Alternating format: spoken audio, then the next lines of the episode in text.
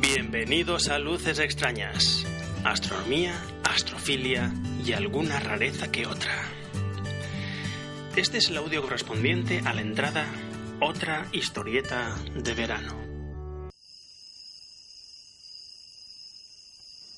Fin de semana con luna nueva y tocaba observar.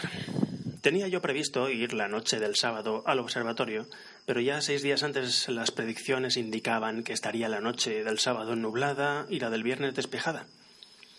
Así las cosas, cambié de planes y nos fuimos el Newton 250, el bocadillo, la mesa y yo al punto de observación habitual, a 1200 metros de altura, con condiciones aceptables. Se suponía que iba a haber un cielo estupendo, pero ya a media tarde se veía que estaba ensuciando, que se estaba ensuciando, con nubes altas, translúcidas, que por aquí se llaman telarañas. Así que me tocó renunciar una vez más al extenso programa de observación que traía e ir de flor en flor observando cosas fáciles que tiene uno siempre en memoria, allá donde la transparencia lo permitía. Después de estar eh, el viento dándole al primario mientras yo cenaba y esperaba que oscureciese, comienzo la sesión apuntando a NGC 6543, nebulosa del ojo del, del gato en Draco. Pese a que las nubes altas reflejaban la luz de las poblaciones cercanas y ensuciaban mucho la oscuridad del cielo, las zonas libres de nubosidad mostraban una transparencia y oscuridad que hasta ahora no había visto con este telescopio. Vivir para ver. A 300 aumentos, la estrella central y los dos apéndices curvados de esta nebulosa planetaria se aprecian con contundencia al primer vistazo. M51, la galaxia doble de Canes Venatiki, no está en su mejor posición y creo que hay algo de bruma en su, en su dirección. Aún así, se mostraba aceptable al ocular y aparecía claramente el cúmulo que hay en uno de los brazos de la galaxia principal. Ese que siempre nos parece una estrella superpuesta. M57. La apunté por apuntar a algo, ya que sin plan de observación me daba tiempo a pensar qué haría después, pero al primer vistazo aprecié más estrellas alrededor y más oscuridad de lo habitual.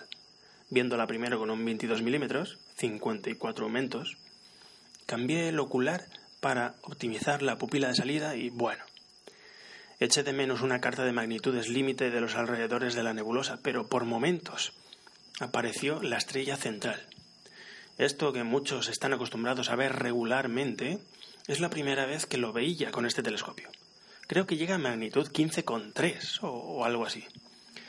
Si bien es verdad que la apreciaba un 10% o un 15% del tiempo, creo estar seguro de ello, ya que la multitud de estrellas de magnitudes similares que veía por los alrededores, siempre en visión eh, lateral y buscando las zonas de la retina más apropiadas, así lo indicaban. Después, en casa, he comprobado que algunas que veía casi la totalidad del tiempo alcanzaban la magnitud 15 o por ahí. El sueño no duró mucho. Una bruma emborronó ligeramente el objeto y borró buena parte de las estrellas. Solamente fue un cuarto de hora, pero ¿qué cuarto de hora? Me fui a otros lares buscando zonas transparentes. Me voy a Casiopea a buscar objetos que todavía no he visto. Por alguna oscura razón es una constelación que desconozco bastante, así que en un futuro cercano la voy a exprimir cuanto pueda. NGC 281, nebulosa Pacman, debajo de Alpha Cassiopeiae, primero sin filtro, se aprecia una nebulosa sin límites claros. Con filtro oxígeno 3 la nebulosa resalta más y los límites se extienden, pero no soy capaz de hacerme una idea de su forma. Ni definible ni dibujable. Es demasiado caótica y sin detalles ni filamentos, ni las zonas internas oscuras que sé que tiene. Al menos esta noche no. Intenté en vano detectar la galaxia IC10, que se supone tiene magnitud 11,7. Es una pequeña galaxia del grupo local, como las nubes de Magallanes, pero en lugar de orbitar la Vía Láctea, parece que orbita a M31. No pude detectar eh, nada de nada. Luego, mirando mapas en casa, veo que tal vez la confundiera con un cúmulo abierto de estrellas muy débiles. No sé, en otra ocasión tal vez. NGC 7635, nebulosa de la burbuja, a medio grado aproximadamente de M35. Una nebulosidad, en principio también amorfa, que al poner el filtro oxígeno 3 aparece rodeado, eh, rodeando, más bien, una estrella, no sé si de magnitud 8. Y justo al lado de ella un levísimo hueco en dirección norte, aproximadamente.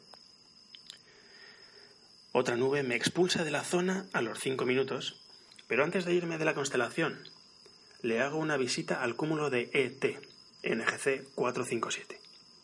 Hay cúmulos y asterismos graciosísimos, y este es uno de ellos. Ahí está, mirándome de frente con sus dos ojos saltones e infinidad de estrellas de colores salpicando su cuerpo. Me voy definitivamente a constelaciones más meridionales veo que la zona de Sagittarius, Scutum y Serpens Cauda están libres y la Vía Láctea ofrece un contraste fenomenal a simple vista. No me explico cómo es esto posible con nubes dispersando luz. Voy a buscar la nebulosa del águila M16, pues tengo la esperanza de poder algún día captar la figura del águila. Y no lo he conseguido nunca con este telescopio.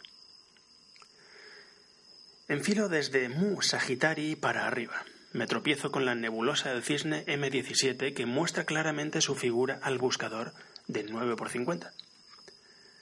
Es una tentación, pero me he hartado de verla este verano y ahora el reto está un poco más arriba. M16 localizada y centrada en el buscador. Ocular de 22 milímetros. Buen comienzo para encuadrar. Poco después, ocular de 16 milímetros un par de minutos más y Barlow por dos. Son 150 aumentos y 82 grados de campo. Con una pupila de salida de 1,7 milímetros y la vista sobradamente adaptada a la oscuridad, es el momento de enroscar el oxígeno 3. Unos instantes buscando la posición favorable y voilà. Ahí se recorta sobre la nebulosa la figura oscura del águila. Segundo logro importante, al menos para mí, de esta noche, que no prometía nada. Lo que me sorprendió es que fui más consciente de ver el pilar que hay debajo de las patas del águila entre las dos estrellas que me sirven de referencia que del águila mismo. ¿Estaré confundido? Siempre había pensado que este pilar es mucho más débil. Aquí sí que pude eh, quedarme un rato deleitándome con la imagen.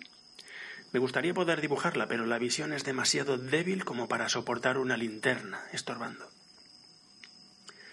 De ahí me voy a Perseus. Ya que es una noche de logro, sería bueno ver cuántas componentes distingo en el quinteto de Stefan. Pero mi suerte ya ha terminado. Las, las malditas nubes están en medio.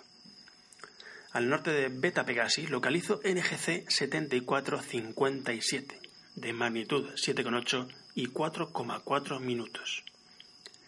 Galaxia espiral que no muestra detalles, ni siquiera en fotografías, pero es agradecida.